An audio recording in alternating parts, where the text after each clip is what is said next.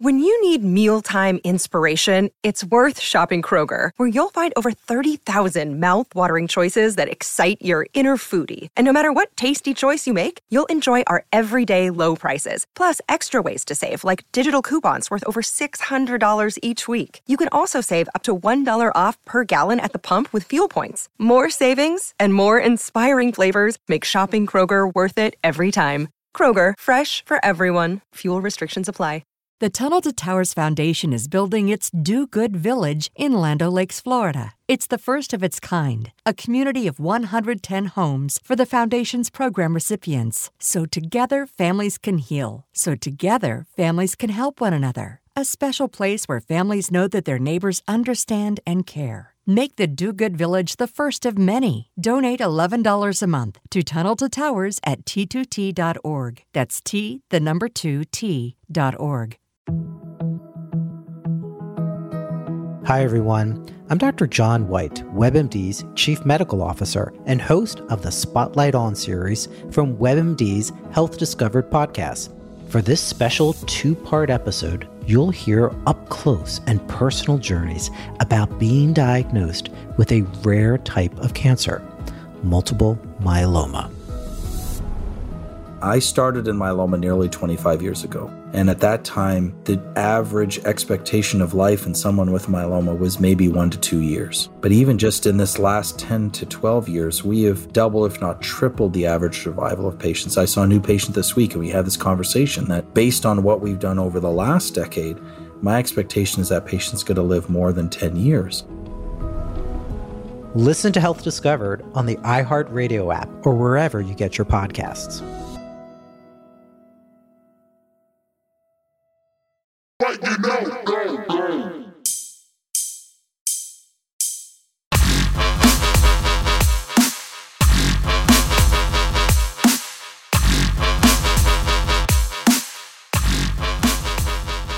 What is going on, Belly Up Sports fam? It's your favorite history teacher, Parker Ainsworth, with another edition of FN Sports, podcast where teachers grade sports' biggest issues. And today, we're doing a college football preview. We'll be looking at the SEC, the college football playoff, and much more. But first, let's get a dive into some gold stars and detentions.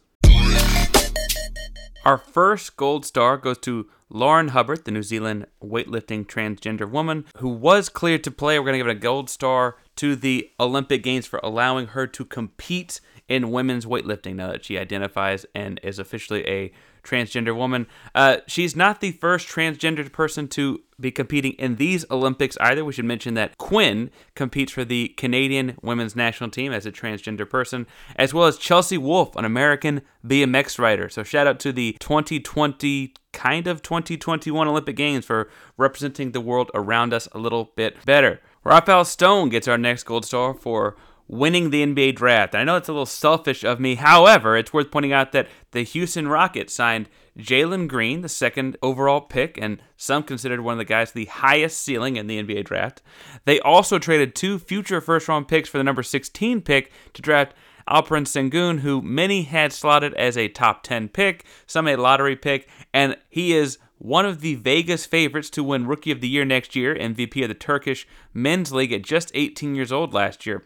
Worth pointing out, while people are somewhat fretting over giving up two first round picks for a 16th overall pick this year, those two picks were very heavily protected in the future because they were coming into Houston from other teams, and they may not even convey in the first round. They may themselves end up being second round picks, depending how things go in places like Detroit. Uh, Rafael Stone also drafted Usman Garuba, a guy who was slotted in most mock drafts in the top 16 to 18. Rafael Stone got him at 23. And then he brought together the family of Kevin Porter Jr., KJ Martin, Jalen Green by bringing in fellow Southern Californian Joshua Christopher. Joshua Christopher and Jalen Green did play on the same AAU team. They also played against KJ Martin in school.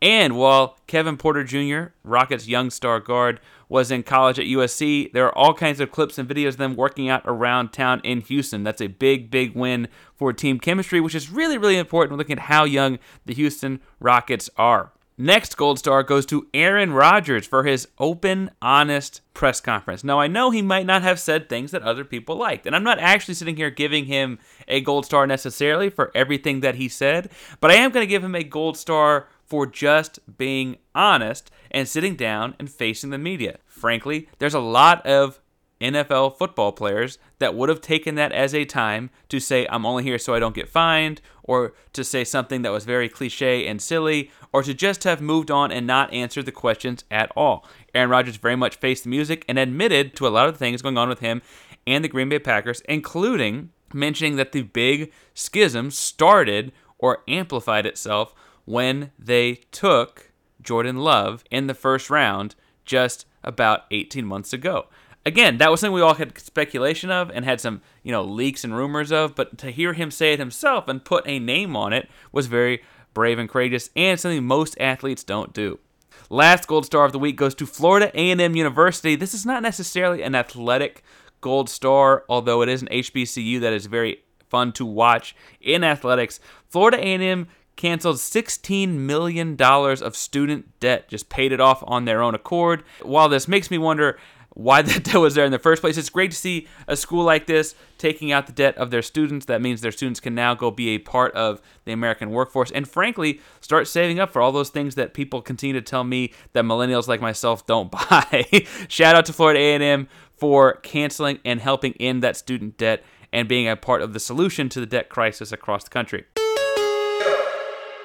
Big detention this week is going to really a large section of Twitter, right? Whether it's Nick Adams, Lauren Spicer, Wayne Dupree, Carmine Sabia. A lot of people are really trying to take victory laps surrounding the United States women's national team losing in the semifinals and having to go play in the bronze game instead of the gold medal game at the Olympics.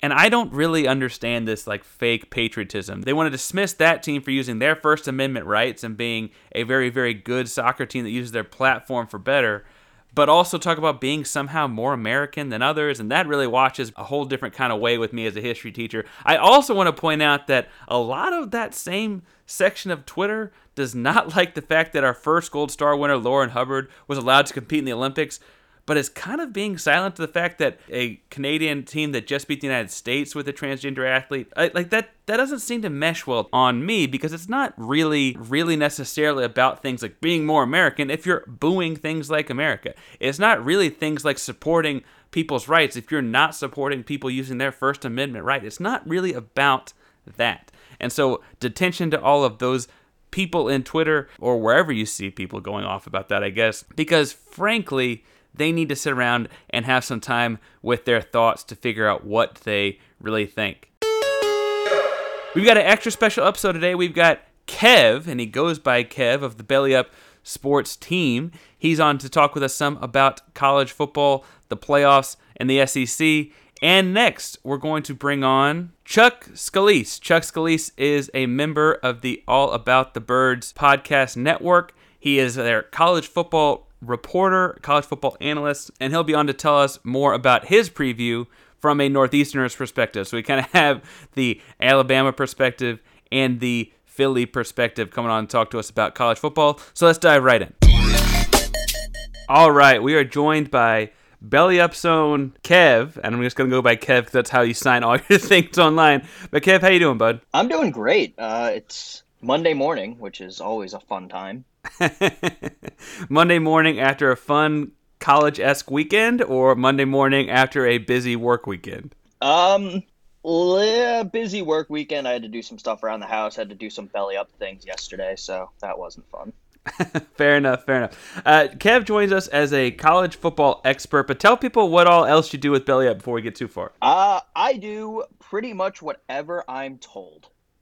I do some writing, some editing, some behind the scenes stuff. And then I was on the Corner Booth podcast, but now I'm starting Tailgate on the Quad, Belly Up's only college football centric podcast. Tailgate on the Quad. And I got to say, I love the Tailgate on the Quad logo. It's like a, I mean, uh, this show is sponsored by Yeti. It's like a Yeti cooler. It's like. Thank you. I actually made that myself.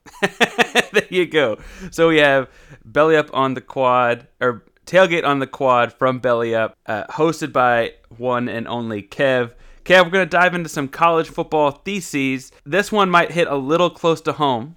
Thesis number one Alabama will not win the SEC this year. What's your grade there? F minus. Go to summer school. go to summer school. I'm really gonna go with the D. The F minus is harsh. We'll jump in in a sec. All right, Kev, you gave this thesis Alabama will not win the SEC this year an F minus. So this kid's got to go to a lot of summer classes. They're no longer eligible to play this season. Like this, what what do you want to teach this kid with your F minus?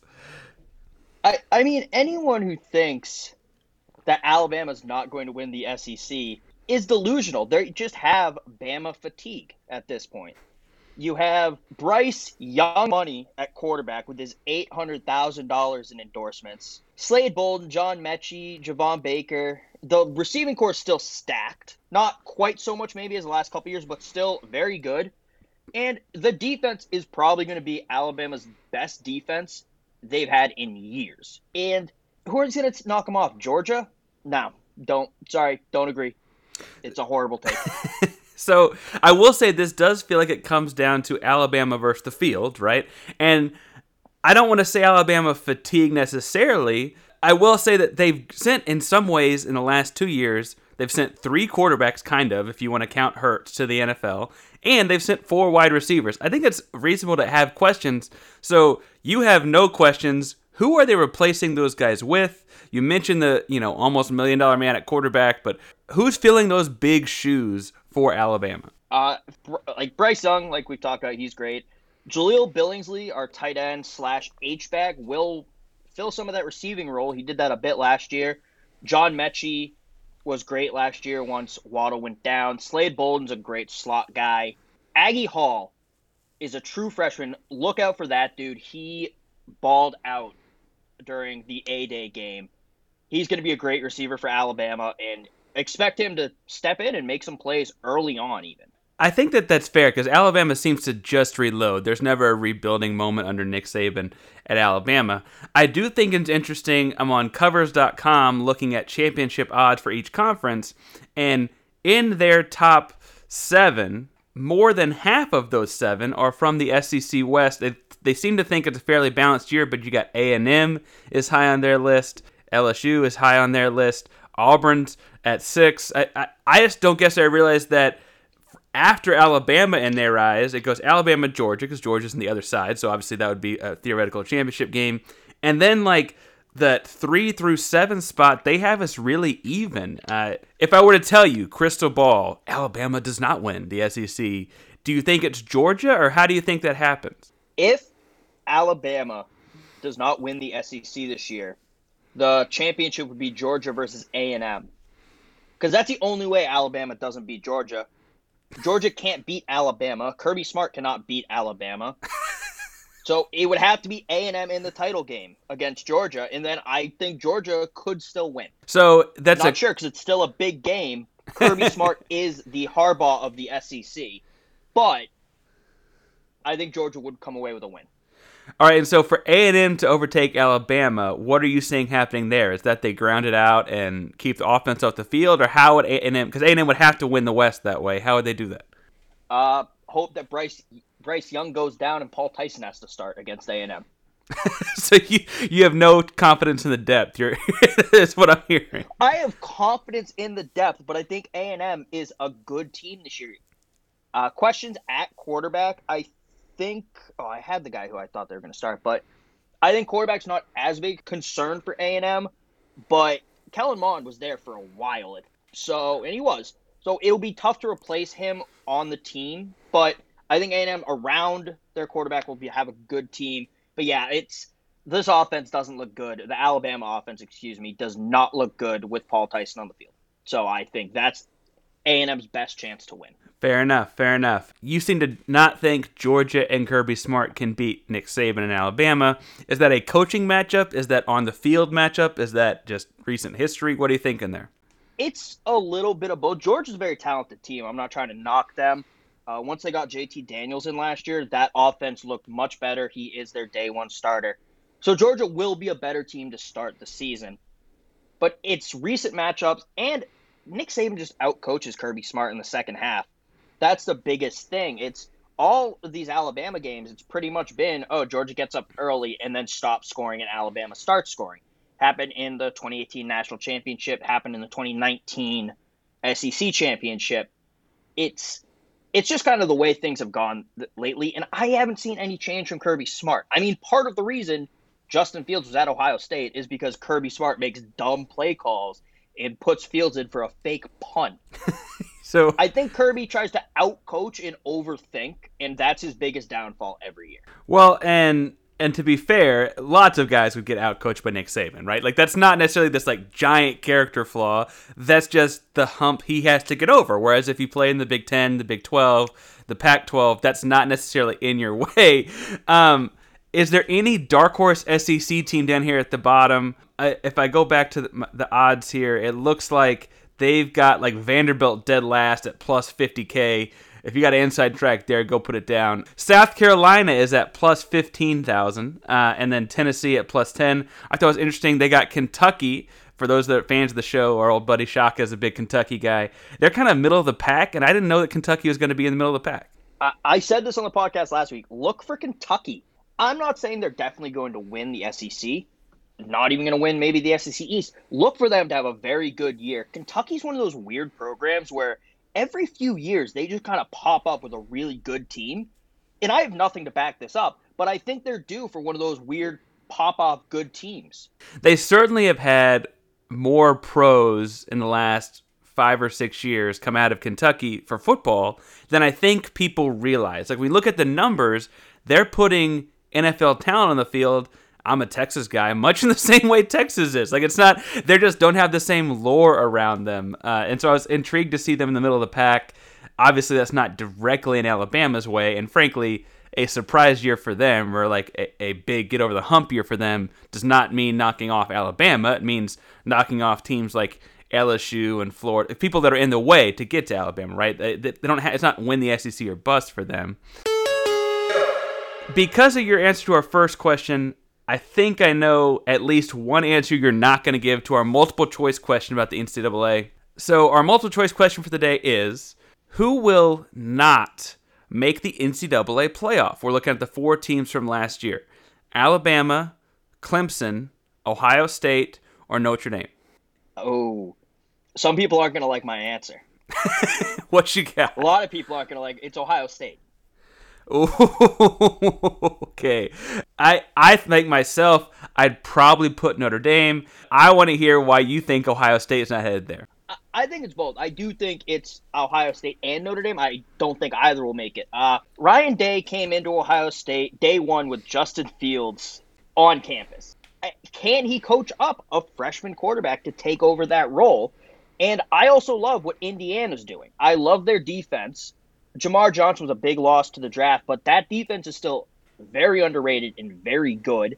If that offense can catch up, Indiana will win the Big Ten. So, if Indiana wins the Big Ten, also shout out if you want to interview with that same Indiana coach that we're talking about building up that program, uh, the Sports Stove, part of the Belly Up Podcast Network, had a great interview with him about 10 days or oh, maybe it was two weeks ago at this point, depending on when you're listening to this, I guess. Go back and check that out in the catalog. But I, I want to ask do you think that that means Indiana makes it in the Final Four? It sounds like you're pretty set on Clemson and Alabama. How do you see it rounding out? Do you swap my top four?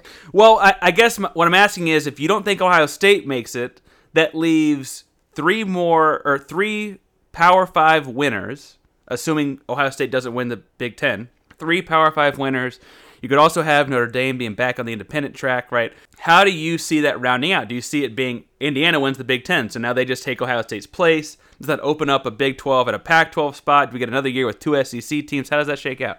It's going to be Iowa State and Indiana are going to be three and four, and then obviously Clemson, Alabama, one, two.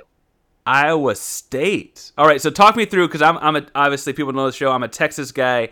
Texas is favored to, like in the same odds makers bracket looking like they're going to finish third. Um, you know, they got a new quarterback coming in, a new coach of Sarkisian coming in, and, and they're, they're building towards their SEC future, we'll say. Um, but Iowa State's really building something, and you think that they're going to jump Oklahoma because they'd have to win the Big 12 to get in. That's not a big enough conference to get in coming in second in the Big 12. No, it's they would have to beat Oklahoma, and that was really what kept them out last year. If they beat Oklahoma last year, they were probably going to be in. So I, I think they will beat Oklahoma this year. I don't trust Spencer Rattler at quarterback for Oklahoma. He's fine, but I don't think he's that good.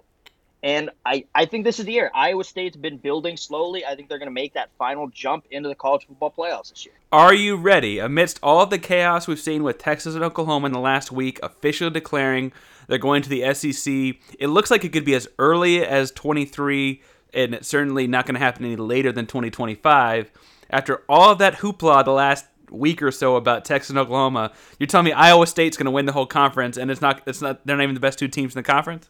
Yes, hundred percent. They're the two most storied teams in that conference, which is part of the reason why the SEC wants them because they just got money eyes in their signs and like, oh, Oklahoma and Texas, come on over.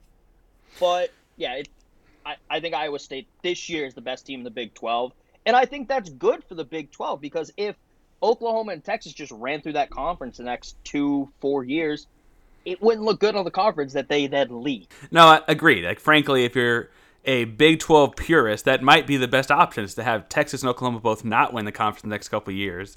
And that way, uh, other teams get some national shine. I, I, I, think that's fair. I wish it would be someone like, you know, one of the old old Texas Techs or Oklahoma States or people have been around a while, but I, I get the Iowa State's been building something, so it'd be them in the near future. I, I noticed you mentioned Indiana. You had them win the Big Ten. That would be also in your top four. And that's another year we're going to sit around and have a Pac 12 team, whoever it is that wins that conference, left out. Um, now, obviously, someone's going to get left out, even if you just pick the four conference champions. There's only four spots, and they're five power conferences. Is that an indictment on the Pac-12? Is it just a kind of how does how does the Pac-12 get over that hump? Because they have Oregon and Washington are both kind of splitting odds as far as favorite to win the conference. USC, when I think of like my middle school, high school days, was the team, and they're kind of down the ladder a little bit. How does how does the Pac-12 get back into this fight? So you know, as a Big 12 fan, there's the joke of the Big 12 is they don't have defense, but they have a lot of offense. Completely. The Pac 12 doesn't have defense or offense, it's just there on the field. Uh, they need to, when they put a team into the college football playoffs in the last five years, they need to have them not lose by 17 in the first round. There's the Pac 12 is in a really weird place. I think once Texas and Oklahoma leave, the Big 12 will slide behind them in terms of hierarchy, and then we'll see no Big 12 teams for a while. But right now, it's pretty much just the Pac 12 is the cultural playoffs. Whipping boy, they don't care about them. They know it's not going to get a bunch of views because those good historic teams aren't doing well right now. USC, Stanford. If they were winning, we would not be seeing a Pac 12 out. But because Washington, Oregon, that don't carry that kind of national brand outside of Oregon's uniforms, they're not going to bend over backwards to make sure they get in. So it's still you, you think there's still this perception from the Marcus Mariota days and they showed up and lost big that hurt because I think that's interesting to point out when Oklahoma the last time they were in the college football playoff they really people forget how close that game against Georgia was. I mean there was a weird option called on like fourth down or it might have been third down. I think it was fourth down though and it was like an option from Kyler Murray to Baker Mayfield. That was weird.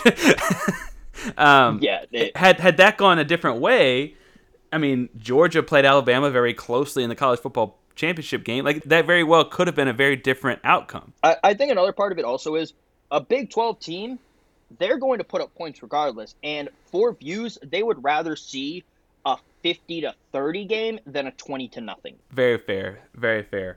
All right, so it sounds like your hot takes are that Indiana and Iowa State the lesser known programs win Power Five conferences and jump in this thing.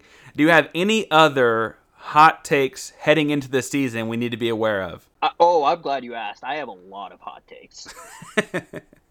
I'll I'll keep them to a few. Uh, Clemson's only going to get in by default because the ACC is garbage. Uh, Miami will play them relatively close, but I do not trust this DJ kid they have at quarterback. He did not even for a true freshman. He didn't look good last year. And my other hot take is everyone's touting about the college football playoff expanding, even though it's a few years away. this is not going to do for college football what people think it will. People So- are saying this is going to let in the little guys more. No, it's not. It's going to let in a four loss Alabama team when Nick Saban retires because it's going to help the big schools more than anything when they have a down year. Same as the NIL laws, same as the uh, transfer rules. So elaborate on that because I think there is this as a person that opposes the four team. I I kind of like an 18 model, and I think I spoke about this back when the four teams for this past season were picked.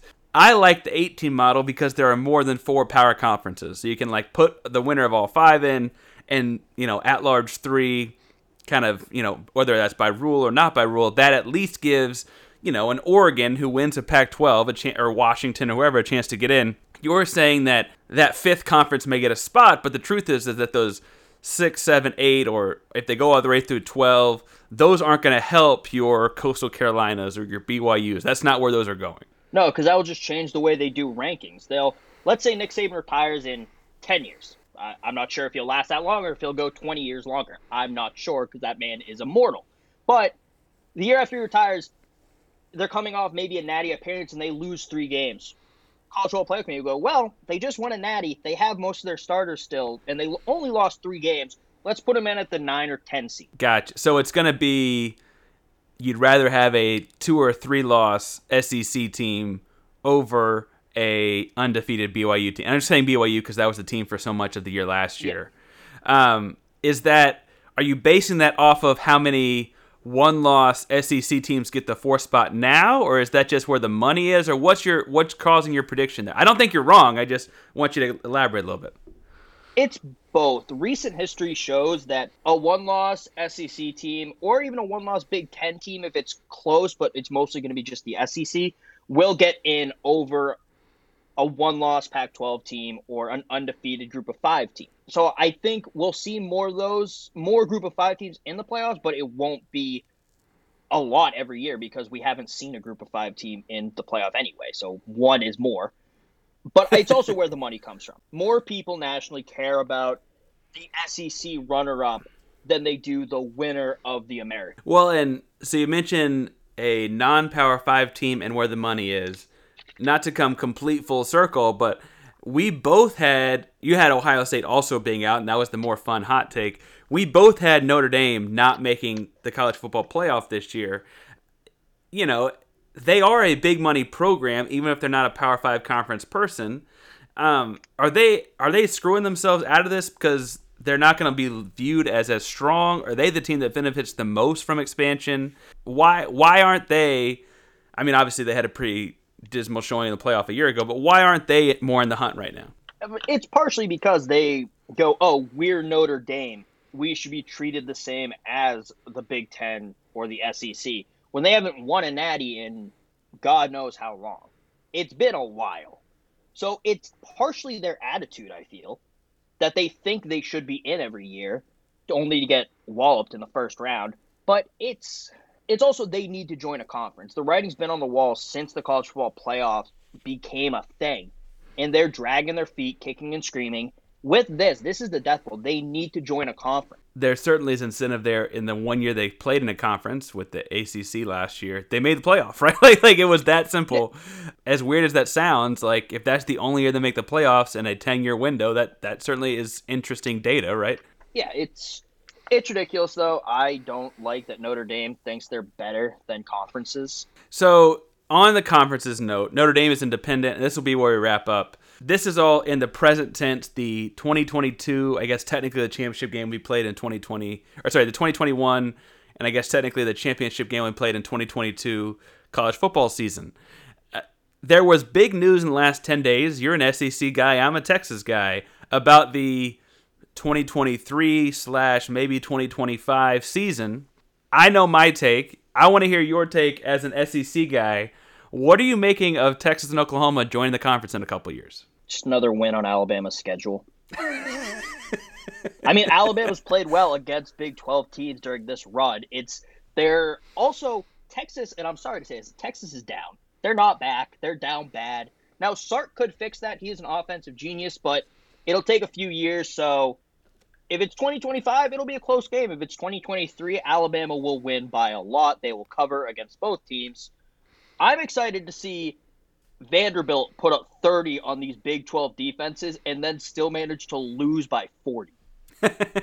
well, it'll be interesting too because I don't know how recruiting will shape. First of all, I think they need to make a more definitive answer on whether it's 2023 or 2025 pretty soon, right? Because if I'm a current high school senior and you're saying we'll be playing SEC football in 2023, I might look at you a little bit differently than if you say 2025, right? As far as like considering Texas or Oklahoma. And if they don't make the decision soon, they could lose out on some SEC bound kids. I do think that it's interesting that this comes now versus the last time the Big 12 got realigned. When I would have argued the last time the Big 12 got realigned, Texas was a very good team and they hadn't been good for the decade since. But back in like 10, 11, 12, it's like, oh, they'd just been to a second national championship game in five or six years. You know, they were constantly killing the recruiting battle in the state of Texas, and that's a big power state. Oklahoma, though, are you not at all worried about the same school that gave you Baker Mayfield, the same school that gave you Kyler Murray, that this this big, you know, not that Spencer Rattler's the guy forever, but this big offensive juggernaut in the Big 12 is coming in the conference? Um, no, because let me just uh, pull something up real quick. This is bad podcasting. All right, so what's uh what's Oklahoma's record in the College Football playoffs with Baker Mayfield, Kyler Murray, and Jalen Hurts? It's a bunch of close losses. I don't know the exact. it's, it's 0 3. Yeah, yeah. Because yeah. Baker won the Heisman in 2017. They lost to Georgia in the Rose Bowl. Kyler Murray in 2018 won the Heisman. They lost to Alabama in the Orange Bowl. And then in 2019, when Jalen Hurts was there and was a Heisman finalist, they lost to LSU in the Peach Bowl. Yeah, no, all I, SEC teams. Somewhat unironically, all SEC teams too. I, I, don't, I don't think Texas is a particularly great record against SEC teams. I will say the ultimate irony here is the decade of Texas irrelevance started basically with that Texas Alabama national championship game. Colt McCoy gets hurt, right? Uh, we've talked about that in the past, so I don't mean to dwell on that too much. But there does seem to be some nice bow on this decade of Texas irrelevance that they're now going to be playing against SEC teams like Alabama every year. I have to imagine Texas and Alabama are both in the SEC West whenever this configuration happens and that becomes an annual game. There are some rumors they might move Alabama and Auburn to the East. There's some rumors they might look at going into four divisions instead of two. So if you you'd have Probably. to move Alabama and Auburn together wherever you move them, right? Because you can't not have that game on a given year if they're both in the same conference. So they could still do it every year because like Alabama, Tennessee play every year, but I think they only have one game like that for each team. Uh, but no, they would have to because a couple years ago Auburn tried to move to the SEC East, and the SEC leadership at the time said, "You're not running away to Alabama from Alabama. We're not letting you do this." the ultimate little brother move. um, all right, Kev. One more time for the folks at home. Will you tell people where they can find you and your college football analysis and your roll tide? I don't know homerism. uh, I would not call it analysis on my personal Twitter, but at Belly Up Kev is where you can find me, and at Quad Tailgate on both Twitter and Instagram. We just got one of those. Uh, Twitter's really hard if you're not attractive, by the way, if anyone's curious. Um, but at Quad Tailgate on Twitter and Instagram, you can find us in all of our shenanigans. shenanigans is the best I way to describe. Yeah, it's the best way to describe college football, I think, too. All right, thanks for coming to buy again, Kev. No problem. Thanks for having me.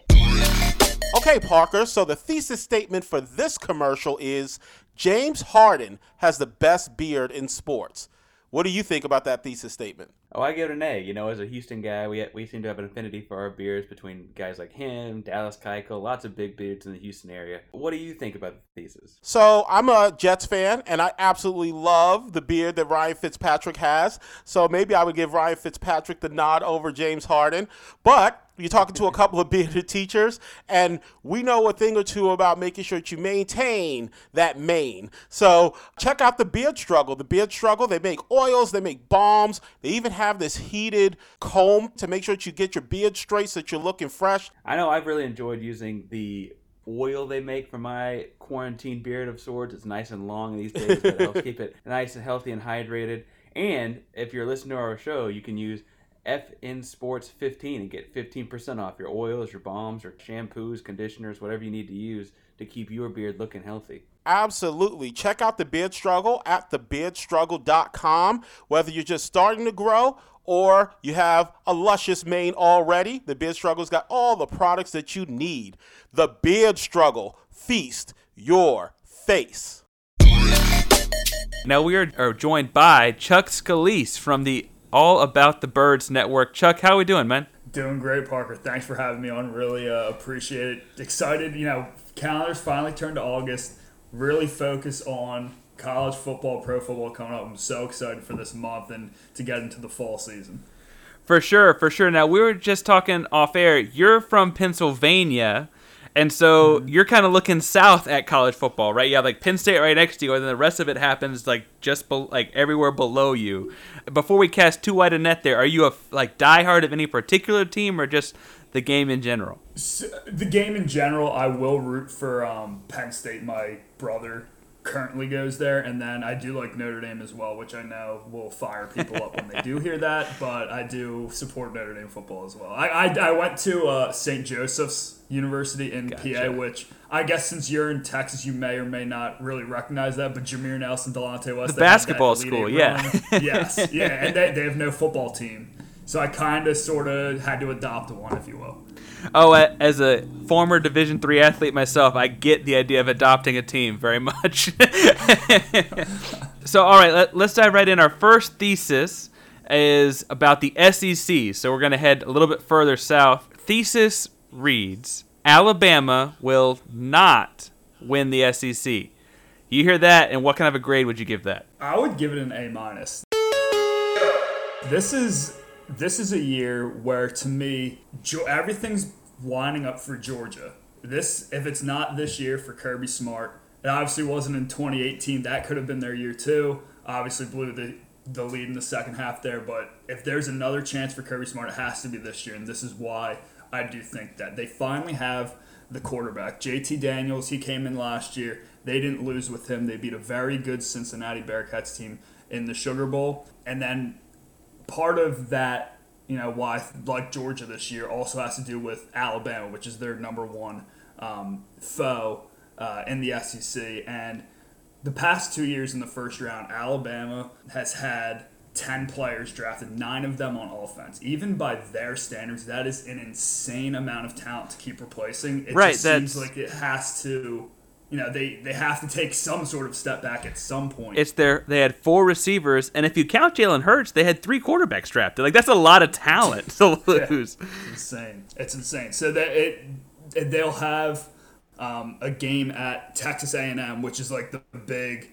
You know that that'll be their biggest test of the season. October 9th, they go to Texas A&M, and Jimbo Fish, Jimbo Fisher, what he's done there so far, he's had recruiting classes in the past four years. So they're talented. They can really take it to Alabama. And if you combine all of the turnover on their roster and having the huge target on your back, you know, they could they still go undefeated? Sure, but I, you know, it's going to be way more difficult than I think we've seen Nick, Nick Saban teams in the past um, have to have to deal with. Well, we've also seen that first of all, I, I think it's interesting that you've mentioned Georgia because on all the odds maker type sites, Alabama is the favorites, and it's by a considerable margin, but Georgia is in second on, on most sites. If it's 5 to 2 Alabama, it's usually like, you know, 5 to 1 or, or 6 to 1 Georgia. And then you jump down, there's a big gap between them and number three, right? Like, like those are the two teams, head and shoulders, it seems, in odds makers' eyes above the rest. And it's I think it's interesting that I can't name a lot of people on Alabama, like a lot of playmakers on the offensive side of the ball, because I think of the guys like you're saying that are now going to be playing on Sundays. Can you run us through? You mentioned JT Daniels, the quarterback. Who on Georgia is really sparking your interest there? Well, one of the uh, one of the guys I really like, which which is unfortunately he went down. Hopefully they can get him back. Is George Pickens? He tore his uh, ACL in the spring, but um, another guy, Arik uh, Gilbert, he's a freshman tight end. He just transferred from LSU. I think that he can have a huge impact on this team. They still have Jermaine Burton. Um, he's a freshman coming in. Adonai Mitchell. I, I think for for Georgia, a lot of playmakers. Um, Zamir White, I think, is going to have a huge impact uh, as a tailback as well. Um, they have, you know, the, in in terms of you know where we've kind of seen college football going, and you can see it. I think this past year was like 10 years since the LSU Alabama. There was like the 9 6 game that they had. Like college football's completely different now. Georgia actually has playmakers.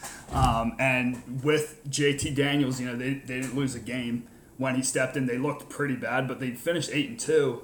Um, and with JT Daniels, the offense looked way better, and I, I, think that they will take that next step. You have, you know, they, they fell a game short of the SEC championship. There's a little added motivation um, from Kirby Smart, and they, they've had four top 10 recruiting classes in the past four years. So they have a lot of talent coming in, whereas Alabama being the number one, you know, they'll always be looked at as, you know, on the pedestal as the favorite.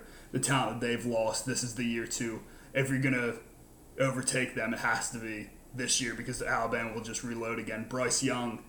Well, so let's say because I agree. I think Georgia's who everyone assumes the biggest, you know, knock on Alabama's schedule could be.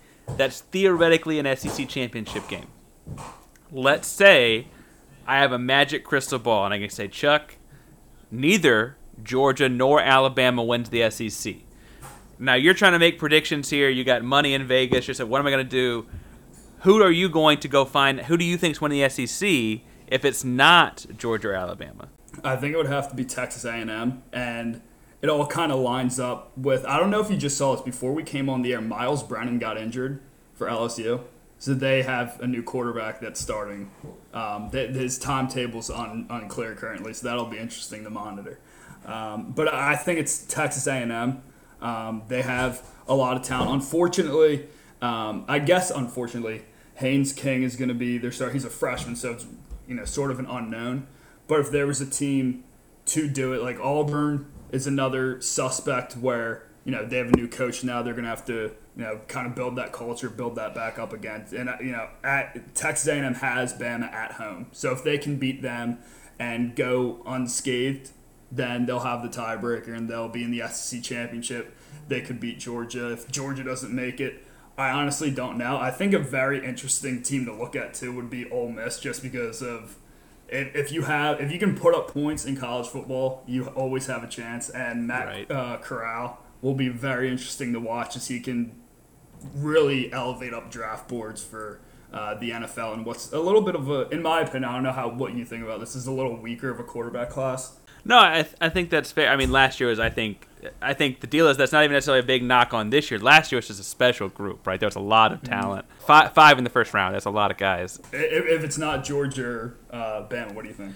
I weirdly think the A and M game is going to be tougher for Alabama than they realize, and I think that gives Al- that gives Texas A and M an inside track to the SEC championship game. You play a one game sample anything can happen in a single game, right? That's the fun of football is mm-hmm. they're all one game samples, anything can happen. I think what's interesting there is if A and M gets to the SEC championship game and Alabama's one loss, and S and A and M also were to beat Georgia. I weirdly think both teams make the playoffs, right? Like I weirdly think it'd actually be both A and M and Alabama would make the college football playoff in that instance, because I don't think that they'd want to take Alabama. Like just the money would speak. I don't think they'd want to take Alabama out quite that early. Um, but but I, I, that's the tough game I see on their schedule because, like you mentioned, LSU got already has one injury as we record on August second, and frankly, like for better or for worse, they they weren't as impressive to me a year ago as as A and M was, and so that's that's my if I were to go to Vegas and put money down on that, I am a little bit of a homer though, if, as I'm sitting in the state of Texas, so I'm I'm open to that criticism. We're talking about the SEC in the present tense. This is a little bit off script, so I just want to get your take on what do you make of the last week or 10 days about the future tense of the SEC and this like super conference thing they've got going on. It's it's weird because I kind of wear two hats with it because it makes so much sense to do for both Oklahoma and Texas. But as like a traditional college football with the traditional conferences, being a fan of that, I'm really gonna miss that. Like that's the the Big Twelve the way it is, and the SEC um, the way it is now. And you know, I, I like having the different types of you know regional rivalries going on, and that is really the first step in a complete overhaul of what we're going to see in conferences. I guess it will kind of be like wherever it ends up, and then I'll evaluate from there because who knows what's gonna what dominoes are gonna fall after this. But as a fan of the game, I don't love it. Well, and is that I don't know because what, what your take is, especially as a Texas Well- fan? I guess I guess you would have a very interesting perspective. Oh, I think I think Texas is making the same move A&M made many years ago, right? It's that if Mm-hmm. if you're not going to win the conference, you might as well not win the best conference. um, I, that that and I think there's money in that. I think that again, teams have shown if you don't win the SEC, that does not mean you're out of it by any stretch. Do you not think that that means? And, and I'm I'm trying to understand your take here that you don't think the Big 12 football, as far as like the pass happy, all offense, all the time, 70 to nothing, you think that that's going to, like, Oklahoma and Texas will change how they play, or that they can't do that in the SEC, or that someone's going to kind of beat that out of that? Like, what are you seeing there? Because that's interesting to me. That uh, Big 12 football, and air quotes, will die in a lot of ways. Yeah, I mean, it, it's not even. Obviously, I'm a huge. I love the the old Big 12 overs. Just every week, just seeing them at like 70 points, which is just awesome. it's awesome Yeah. to watch. Um, but it, it's it's it's not even like the games itself. It's just the.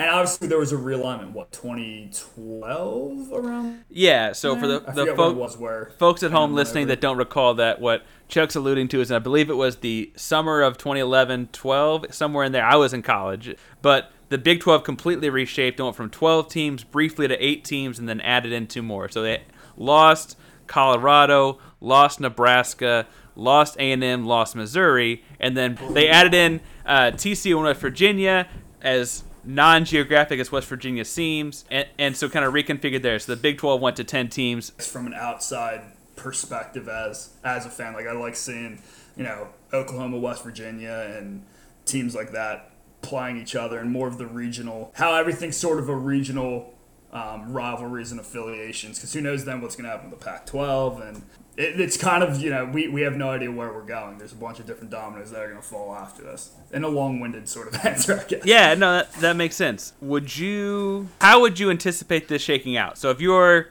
Texas Tech, if you're Oklahoma State, if you're that next tier, even TCU, that next tier of Big 12 schools, is is this going to kill it? Do they have to? Find, I mean, you're going to see. Are you going to see Texas Tech in like the Mountain West soon? Or, start with UCF and Cincinnati, try to get them in. Some other, I don't even know who else. Like you would you would have to start there and try to replace with that and just kind of rebrand yourself that way because Cincinnati and UCF have kind of changed themselves. Um, I guess their identities ever since the UCF quote unquote national championship year, um, and now seeing seeing the way Cincinnati is. Um, you you would have to start there. I don't really know who else they could get because I don't think Notre Dame's going to do. You know, they're going to stay independent. I, I always see talk of the ACC wanting them. Like Notre Dame's going to stay independent no matter what. I think. Um, so I, I think that's where you start on. and this is kind of gonna halfway segue me into our next topic. But what do you think about this? Is because there was talk that Texas had the money to go independent. If if I'm you know going behind the curtain on the Texas thing for a little bit, um, what do you do? You think that really is going by the wayside at some point? Is Notre Dame going to get half to half to buck up and join someone else? I don't think so because what the 12 team playoff is going to do is they're basically the way that they're going now. Um, and Brian Kelly, I think, doesn't get enough credit for how consistent he's been. Obviously, they haven't gotten over the hump to win a national championship, but he's been. I think this year he's going to become the winningest coach in Notre Dame history, which is kind of weird to think about. Um, he's he's been incredibly consistent, and now that with the 12 team playoff, although they won't be a top four seed, they'll have an additional game of gate revenue, um, basically a shoe in for it every single year. So there's Right. really no incentive for them to join a conference. Fair. And until we're gonna we're gonna jump into our next multiple choice question, and this kind of rides with Notre Dame some because they did have a successful year last year. While their last game may not have been their best showing, they had a great year. And so, as we look at the four teams in the college football playoff last year, the multiple choice question is: Which of these teams will not be in the college football playoff at the end of the 2021-22 season? Will it be Alabama, Clemson, Ohio State, or Notre Dame? So I think it's Notre Dame. I think this one's kind of easy. I know everything we just said about um, Alabama, but I still think they have a great chance. And I think part of it with what you said, they if they do only have the one loss, like they could definitely get back in with just how big the brand is and and uh, and all that. And, um, but no, here's the thing with Notre Dame, and this is going now tying back into the independent thing. They have to go undefeated. There's no losing one game. They the losing one game benefited them last year because they were technically in the ACC and they beat Clemson. So then, then, then them losing to Clemson didn't have as big an effect because A and M lost to Bama by 150 points at uh, Alabama last year. so right. and and part of part of with that with Notre Dame, they have Wisconsin on the schedule this year, Cincinnati on the schedule this year. It's good. You know, I I think Jack Coan is a good player. We saw him a couple years ago in the Rose Bowl against Oregon for Wisconsin. They replaced him with Graham Mertz. And when you look at Notre Dame's schedule, there's four games to me where they go in with a worse quarterback. Um, so Cincinnati, Desmond Ridder's awesome. Uh, Graham Mertz for Wisconsin, Kedon Slovis, USC, Sam Howell, UNC. I don't think they're going to lose all those games. I think they still have a more talented roster. Um, but you have you have that aspect one. The second aspect, Cain Madden is a transfer from Marshall. He's uh, starting on the offensive line for them, All American player. He has more starts than the rest of the offensive line combined. So they are very young up yeah. front.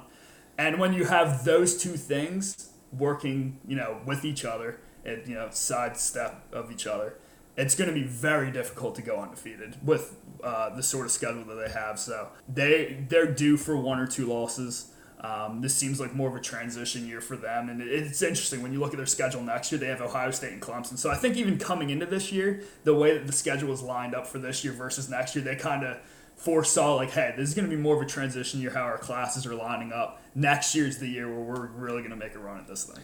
Well, it's interesting to say that too because I also would have picked Notre Dame, and that's really I don't mean to take shots at them as much as the brand. It's four very large brands and I, I weirdly mm-hmm. think, like you're saying, it's not that Clemson or Ohio State or Alabama are bulletproof, but they are one loss proof in many ways, right? Mm-hmm. I, we saw last year whether it was changing the rules in a lot of ways for the NCAA to get Ohio State into this thing, or if it was Clemson and their one loss, but was it really a loss because the quarterback wasn't held, right? Like, or Alabama uh, a couple years earlier with the Georgia law, like, or the when Georgia and Alabama both made it. Like it does not feel like a single loss could throw them off, whereas a young Notre Dame team taking that single loss, just like you said, is a much different loss on paper. Even if it's one loss Alabama, one loss Notre Dame, both big brands. That, that who that loss is to is going to be pretty heavy. Mm-hmm.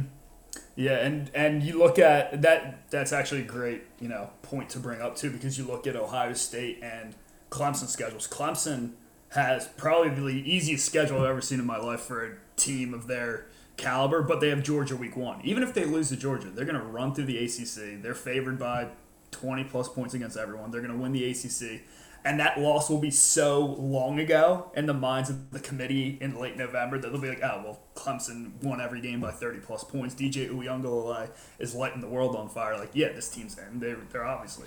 and then you yeah. look at Ohio State. They have they have Oregon, which sure they could lose to Oregon. They're also playing Oregon at noon Eastern time. So at 9 a.m., the Oregon secondary is going to have to cover Chris Olave, like good luck. That's that's that's that's tough. And they they also avoid Wisconsin and Iowa. They just have Penn State. And all fair, we were talking about how Penn State, like they're always outside of 2016, they've always sort of been good enough to keep it interesting, but never just getting over the hump. So I don't expect them to go into Ohio State and, and beat them this year either. No, and that makes that makes a lot of sense, frankly do you have any faith in an Indiana or any faith in an Iowa State or or any other teams to make it in, or do you think it's really, you know, maybe a one-loss SEC team, but the big three are the three that are going to run this whole thing? So I guess I'll answer it in in two parts. I like um, if I if I had to say right now who would be in the college football playoff, I would pick Oklahoma, Clemson, Ohio State, and Georgia. I think that Oklahoma they get. I really like Iowa State. They're returning basically everyone from last year's team that was really good. Um, they have to go to Oklahoma though, right. and that'll be tough, especially after they beat them last year. It's a revenge game in Oklahoma. They'll probably end up playing each other second time in the Big 12 championship. Um, so you know, would a would a one loss Oklahoma team get in? Maybe. Um, but I also really like Cincinnati too, where they could be the first Group of Five team. They have Indiana and Notre Dame back to back weeks. If they go undefeated again, it's going to be very hard to keep them out of the playoff. If they go into South Bend and beat Notre Dame, after last year going undefeated and losing to Georgia, but I think three in the Sugar Bowl, like they kind of have some goodwill built up, I think, from last year. So is that is that your hot take bold prediction? Is that an undefeated Cincinnati may finally break the barrier? Because there does seem like there's a glass ceiling on non-power five teams, and even frankly, you're a Notre Dame guy. Even as a Notre Dame guy, it took joining the ACC in some ways to break through in the four-team playoff. I think you're right about the 12-team, right? Is Cincinnati about to break that glass ceiling, or is there something? Is there a loss on their schedule that I'm not seeing? I mean, they, they could certainly they, they have UCF. They're gonna have to beat UCF, and they're gonna have to win the AAC. So they'll have um, I think that would be 12 games or maybe 13 with the ACC championship, AAC championship. But if you know they they'll go, I think they have at Indiana and then at Notre Dame back to back, I believe. So winning both of those games and going undefeated, and um, I would imagine that they would you know win pretty handily in the rest of their eight AAC games, and if they beat UCF, if I'm the if I'm the committee and there's probably one other undefeated team, let's call it, whether it's Ohio State, Oklahoma, Bama, or Georgia, like it's going to be really hard to keep Cincinnati out.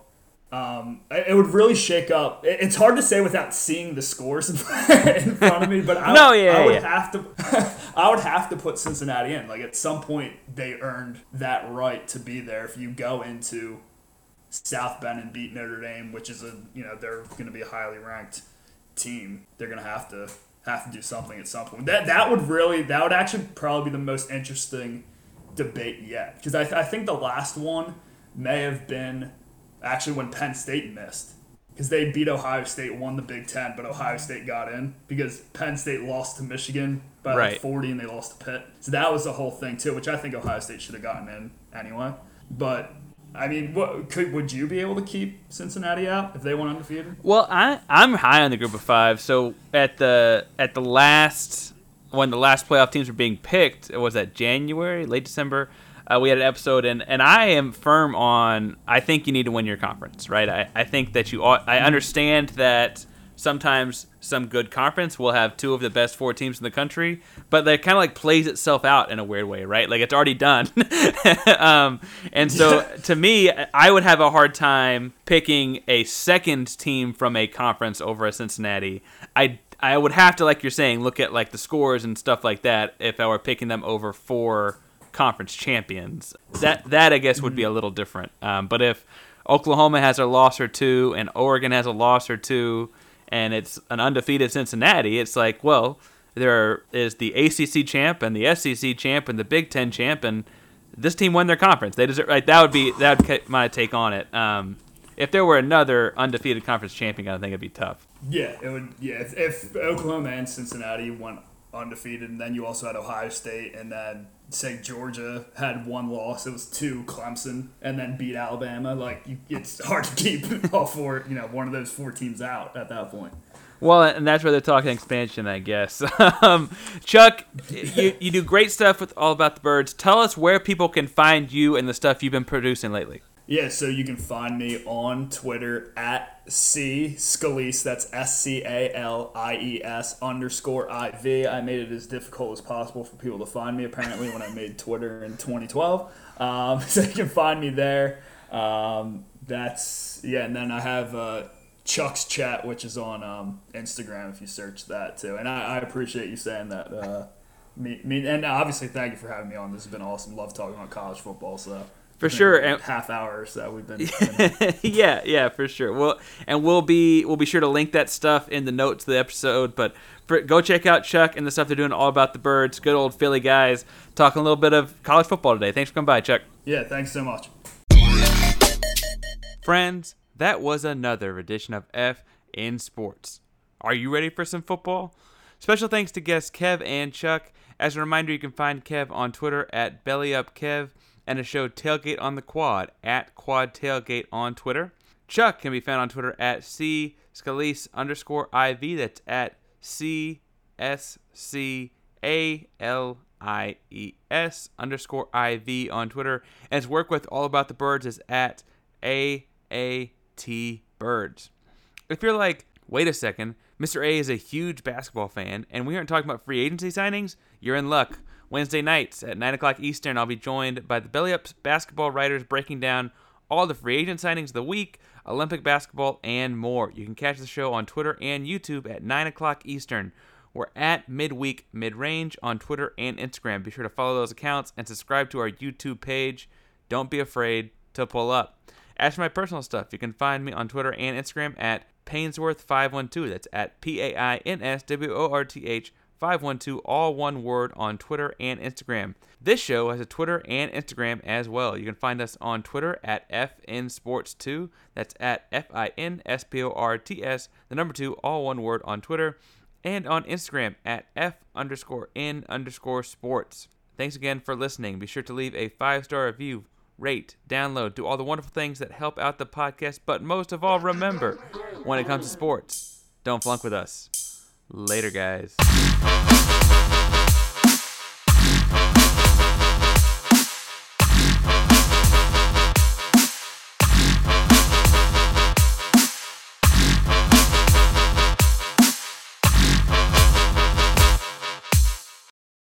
Mary redeemed a $50,000 cash prize playing Chumba Casino this year. I was only playing for fun, so winning this was a dream come true. Chumba Casino is America's number one social casino experience. It's serious fun. With over 80 casino style games to choose from, you too could win life changing amounts of cash. Be like Mary. Log on to chumbacasino.com and give them a whirl. That's chumbacasino.com. No purchase necessary, void or prohibited by law. 18 plus. Terms and conditions apply. See website for details. The voice in the preceding commercial was not the actual voice of a winner.